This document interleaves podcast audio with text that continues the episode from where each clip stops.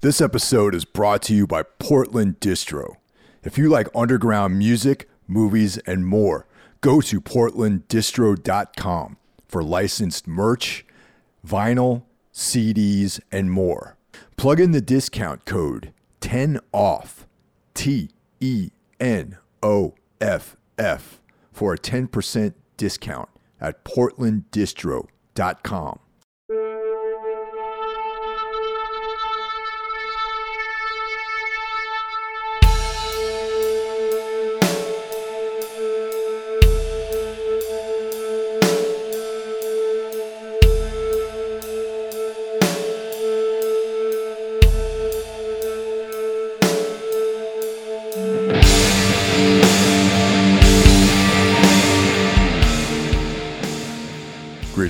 everyone. Welcome to this week's episode. This is a long time coming episode. I've been talking to you guys on and off for the last part of the year about the uh, Ramones tour my old band Otis did back in the 90s. Now, Otis was a band that existed between uh, 1994 and approximately mid 1996. And um, it was the first band I released music with, went on the road, traveled to Europe, did all sorts of cool stuff like that. And uh, one of the things we did that was really cool was we did a run of dates with the Ramones.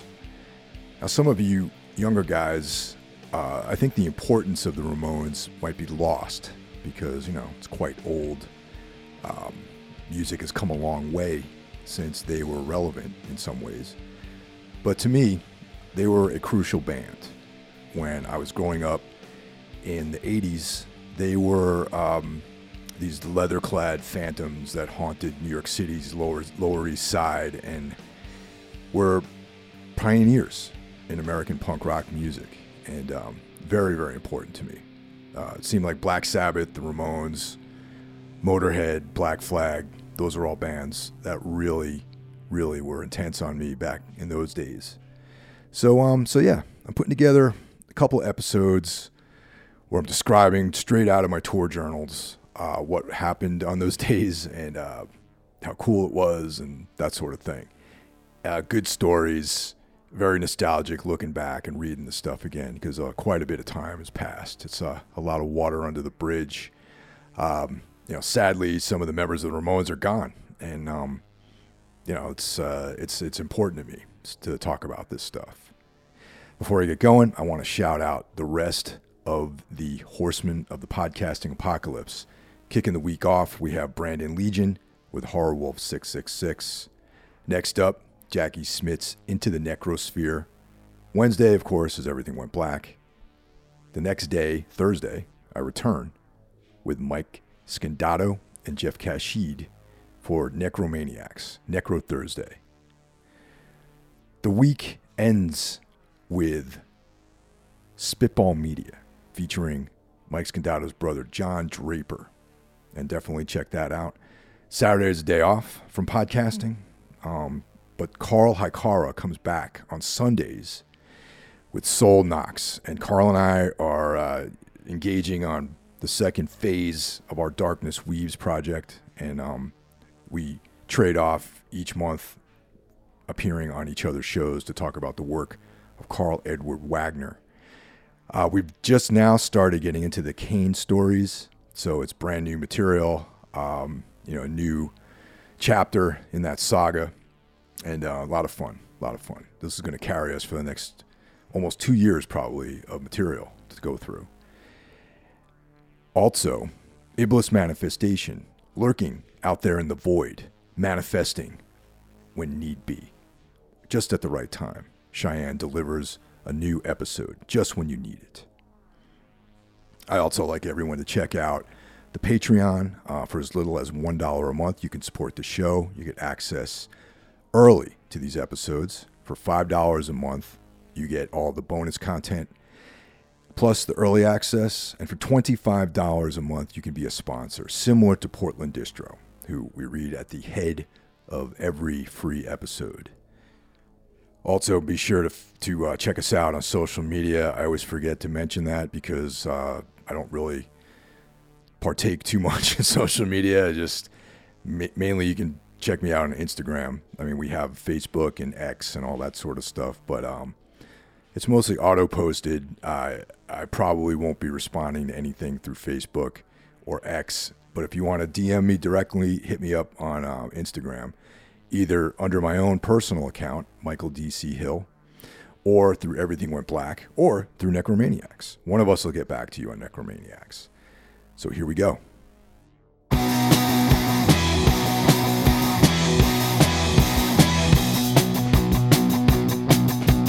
Beat on the brat, beat on the brat, beat on the brat with a baseball bat. Oh yeah, oh yeah, on the brat, beat on the brat, beat on the brat with a baseball bat. Oh yeah, oh yeah, oh. Ho. Oh yeah, oh yeah, oh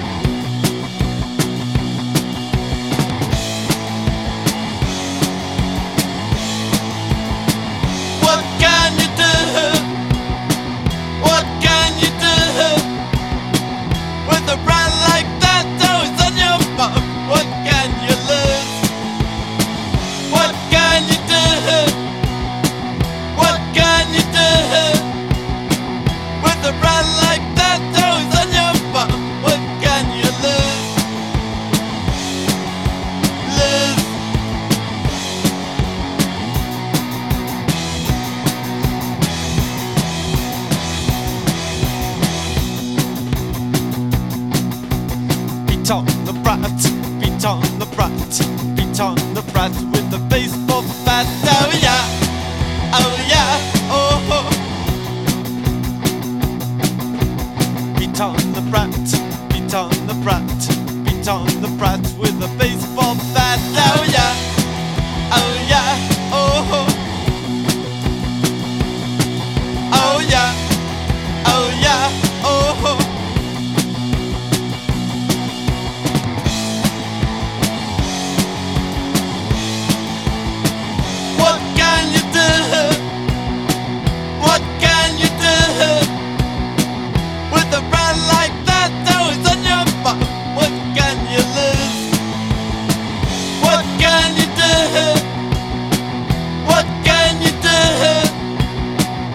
with a brand like that? On your butt. What can you? Lose.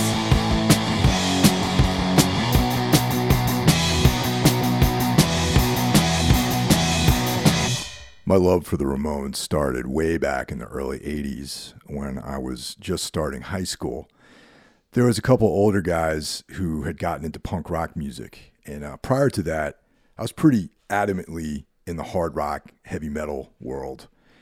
Favorite bands were Black Sabbath, Rush, Scorpions, Judas Priest, you know, stuff like that. ACDC was, uh, was my regular uh, diet of music.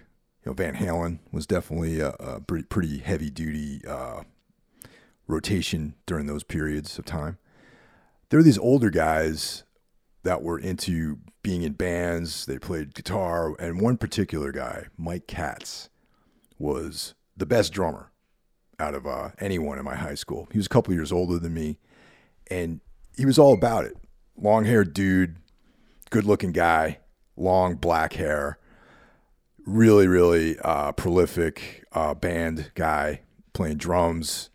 He was all about it, Van Halen. He was playing in bands with dudes who were out of high school, doing gigs at bars, things like that. You know, he was like way ahead of everyone. I remember um, one summer, Mike went to California, and when he returned, everything had changed. Short, spiky hair, a leather jacket, on the back of the leather jacket was painted four leather clad dudes with sunglasses and long hair titled The Ramones Road to Ruin was painted on the back of this dude's jacket. And I was like, The Ramones. Interesting. What's this all about? Mike had brought back the Let Them Eat Jelly Beans compilation, which was very, very important. Black Flag, the Feederz, DOA all that stuff was on there. We all made cassette copies of that record and distributed it among every, amongst everybody.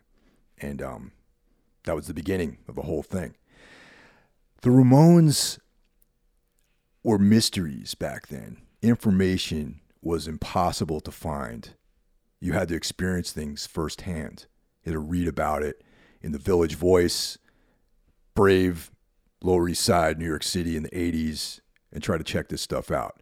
Now, I at the time I didn't realize their career had started in the 70s, and they were actually part of that Lower East Side vibe, including bands like Television and Blondie and like all that sort of stuff.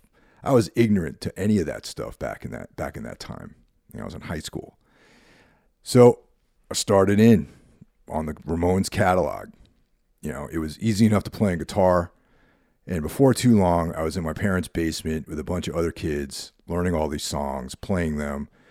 I'm like, wow, I can learn like five songs in an afternoon. And we have a whole set. We started playing at parties, doing that kind of thing. So that was one of the more important bands because their music was fast, short, easy to play, and had this intense sort of vibe to it. Right before I graduated high school, the Ramones had played in a place called the Agora Ballroom in Hartford, Connecticut, which is not too far from where I where I lived with my parents. And that was the first time I'd ever been to a punk rock show or seen them perform. And I remember driving out there with some friends, um, hanging out in the parking lot, and all these people wearing leather jackets and like cool hair, and they were playing all kinds of music in their cars that I'd never heard before. All this new stuff. Finally, it was time to go into the show and check out the band. And uh, this band called the Queers opened for them, who um, probably you guys will remember them. They were they were okay, you know, not my thing, but pretty good. The crowd seemed to be kind of into them. You know, they had some fans, some level of enthusiasm. But when the Ramones took the stage, it was like a bomb had went off. And I remember being crushed to the front of the barrier and everyone was just going nuts. And it was like one of the most intense experiences at that age of 16 that I had ever experienced in my life. And I remember leaving feeling exhilarated. All my clothes had been sweated through. My pants were stuck to me. My shirt was useless. It was torn. I think I was shirtless when I left that place. And I just remember going home and being completely transformed by the experience and then understanding deeply that some somehow this all had to figure into my future. May 3rd, 1995, Laundromat, Boston, Massachusetts. It's Wednesday afternoon, and I'm washing some of my clothes. The band is scheduled to play this big WFNX sponsored shindig on Lansdowne Street tonight. The Royal Trux, Shudder to Think, and a bunch of other local and national acts are also on the bill. We're then going to leave for the dates with the Ramones. We have three dates coming up Norfolk, Richmond, and Baltimore. I slept until about 11 and did some push ups, stomach crunches, and stretched out a little. On the way back to the house, I walked past Brighton High School, a huge, imposing building on Washington Street next to St. Elizabeth's Hospital. It looked like a concentration camp. It must be a major bum out to go to school there. I wonder how many kids pull guns on each other each day, or how many kids smoke out on crack before class. I walked on. Brighton is a strange place, to me at least. Technically, Allston and Brighton are one big neighborhood, but to me it seems different. Everyone here seems as if they've always been here. When six o'clock rolls around, the streets shut down, except for the liquor stores and the depressing local bars there's always these characters hanging around. I would walk late at night through this neighborhood and observe the post alcoholic carnage of people leaving the bars staggering around like fools. I felt like a ghost, insubstantial, haunting these streets. What a bummer. What a weakness. Down the street from the house is the building with a sign over the door that reads The Yelena Restaurant. There are no windows, and the door is a solid, dull red color, as well as the rest of the building. It looks like an adult bookstore. I never see anyone go in or go out. Just walking by that building creeps me out. I miss living in Lower Allston. I miss Henry's Diner and the 7 Eleven. Ah, yes, the 7 Eleven. Open 24 hours, seven days a week. It'll never let you down. Across the street from the 7 Eleven was a Dunkin' Donuts, and I would alternate between going to 7 Eleven, buying bean burritos and Jolt Colas, and sitting in the Dunkin' Donuts, drinking coffee by myself, writing into this book on weeknights alone. It would close at 11 o'clock, so I would leave and go back to the house. Most likely go back to my room and listen to music, go to bed, wake up in the morning, go to work, and do everything all over again. For the two years that I lived in Lower Allston, the 7 Eleven was the only constant in my life, the only thing that didn't fail me. The 7 Eleven was always there like an oasis in this rotten town. I remember back to those nights, the hard, desperate ones that seemed to stretch on forever. On nights like that in my room, it seemed a little smaller, a little bit more claustrophobic. I felt a little bit more alone. The only place to turn was 7 Eleven. I walked the walk up North Harvard Street and get a bean burrito and a Jolt Cola, and everything would fall into place. Eventually, the night shift clerks would come to recognize us. We'd come in late at night to fuel up on Jolt Cola. Josh would look at the porn magazines, and the crazy Korean guy behind the counter would give him a hard time. One time I came in by myself, and he wanted to know where Josh was because the new swank had arrived. I don't live by 7 Eleven anymore, and my life is just not the same. May 4th, 1995, Richmond, Virginia. I'm sitting in the van outside of a Kinko's in this beat part of town. The other guys are inside making stickers. The first show at the Ramones happened earlier tonight at this club called the Flood Zone. The ball was somehow dropped by someone, and the club, as well as the Ramones crew, thought that we weren't on the bill. At least that's what they told me. I found a flyer hanging on a light post that read, The Ramones, on tour with Otis, and then listed the other local band. The club printed up the flyer, so someone lied to me. To make a long story short, we played first at 8 p.m., despite the fact that we had a signed contract that said we are to go on immediately before the headliner as direct support. We drove all night from Boston to get the shaft by a club in this nowhere redneck city. On top of that, the local band that went on after us used our equipment. That always sucks. Totally unprofessional. Sometimes it hurts to eat it like this, but all you can do is take it. At least we got to we got paid our guarantee. The sound man told us that the other shows will be better. We drove all night after playing the WFNX Readers Poll Award show. It was a total mob scene. They closed off Lansdowne Street, and every club had three or four bands rocking out. They set up a stage outside, and the Bosstones did a set. Every meathead in town showed up to that gig. I remember checking out the crowd right before the Bosstones were getting ready to play. They were up doing a line check with their plaid outfits on, and there was a dude in the band that all his gig was dancing. That's it. He didn't play an instrument. He just danced on the side of the stage with these Doc Martin shoes on. The guys looked like they were warming up to start kicking each other's asses. I never really understood ska or why such knuckleheads enjoyed that style of music. I mean, I guess uh, Desmond Dekker's is cool, like the OG stuff, but these like new hardcore style ska crossover bands never really did it for me. Once the music started, people just started beating each other up, and I retreated inside. For 15 bucks, you can go to all the clubs, watch all the bands, and get loaded on overpriced beer. Luckily, I was able to get away from it all. We played at Bill's Bar in the 11:15 time slot to a fairly packed house. We turned up and kicked it hard.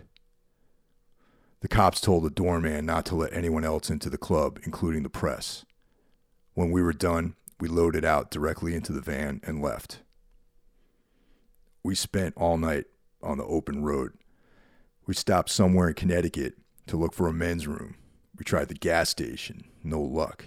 We tried the 7 Eleven, no luck. Even the mighty 7 Eleven let us down. It was getting desperate. We finally reached a gas station that had this one shot bathroom. We reached Brian's mom's house in New Jersey at 6:30 a.m. and crashed for a few hours. I woke up on the floor of the downstairs living room. My ass felt as if it had been eaten by bugs. I got this painful welt on my right cheek. It still hurts. We drove all night to get here and got the old short stroke. I thought that this shit would end once we started working with a booking agent, but there's always some half assed moron at some shitty club who's going to try and pull some bullshit on you. After our set, they made us some killer food, and we got to hang out with this cool bartender and her boyfriend, the guy who fixed us the spread. Also, I saw a Sam Black church sticker in the men's room, and that made me feel a little bit better. I bet a lot of shit goes down in this neighborhood. I can't wait to leave and find a nice truck stop to catch some sleep in.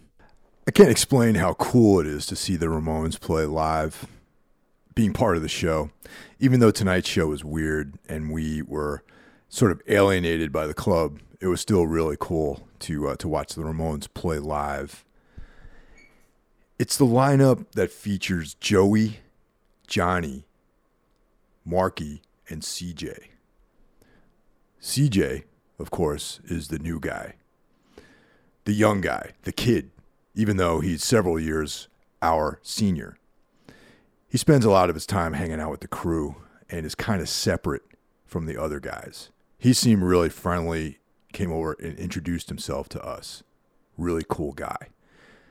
When I was a kid, back in the 80s, I was able to see the version of the Ramones that featured Joey, Johnny, Marky, and the legendary Dee Dee Ramone. I'm glad I got a chance to see that lineup. It's clear that in 1995, the Ramones are doing this for a paycheck. And I do not mean that in any disrespect. They are a well oiled machine with management, professional road crew, sound checks, the whole business.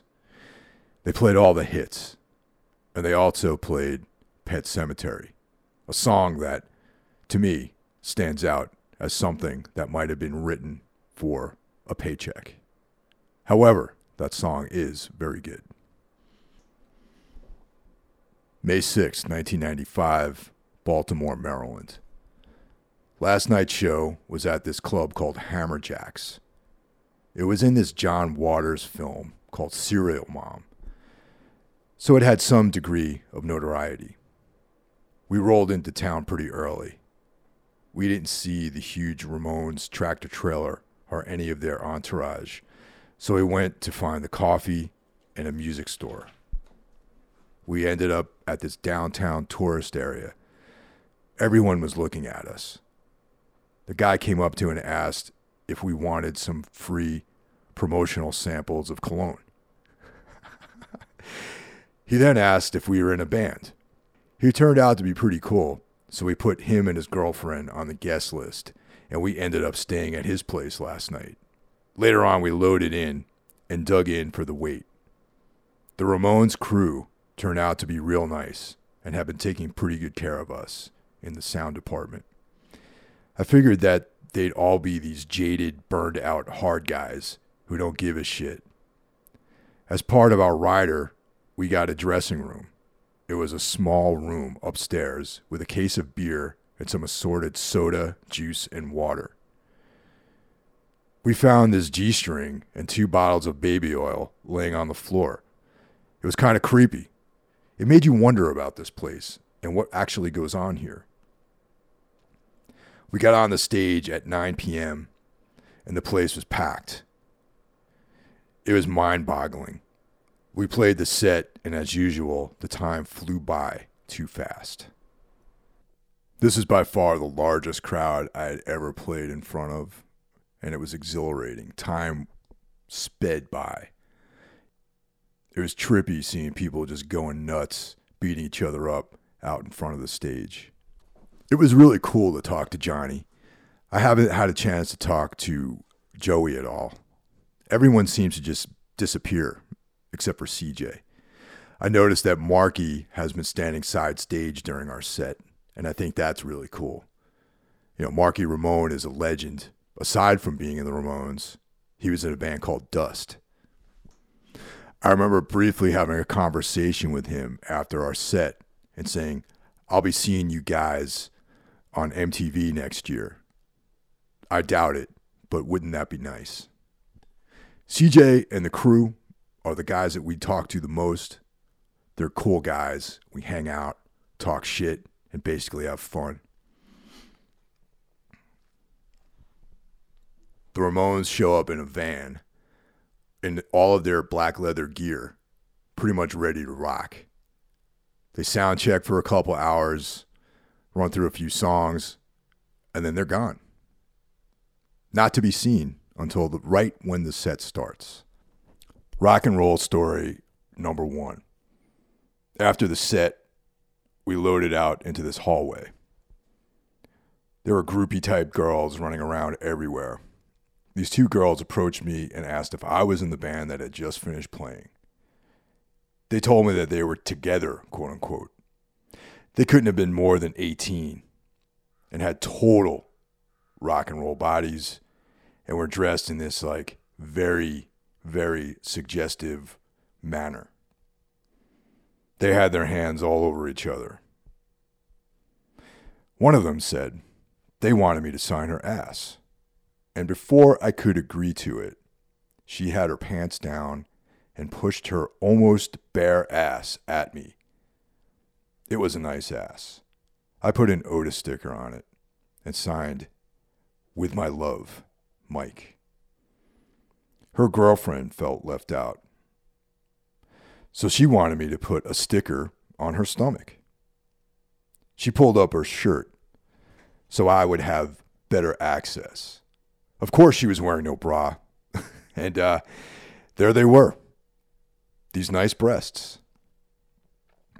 I was so wound up, I couldn't peel the sticker paper, so I just signed her stomach and gave her the sticker. She told me that she could fit her whole fist in her mouth. She balled up her hand and pushed it all the way into her mouth. I thought about other things that she might be capable of and left it at that. Bob, one of the stagehands, came up to me and said, Mike, we really got to get this gear loaded out.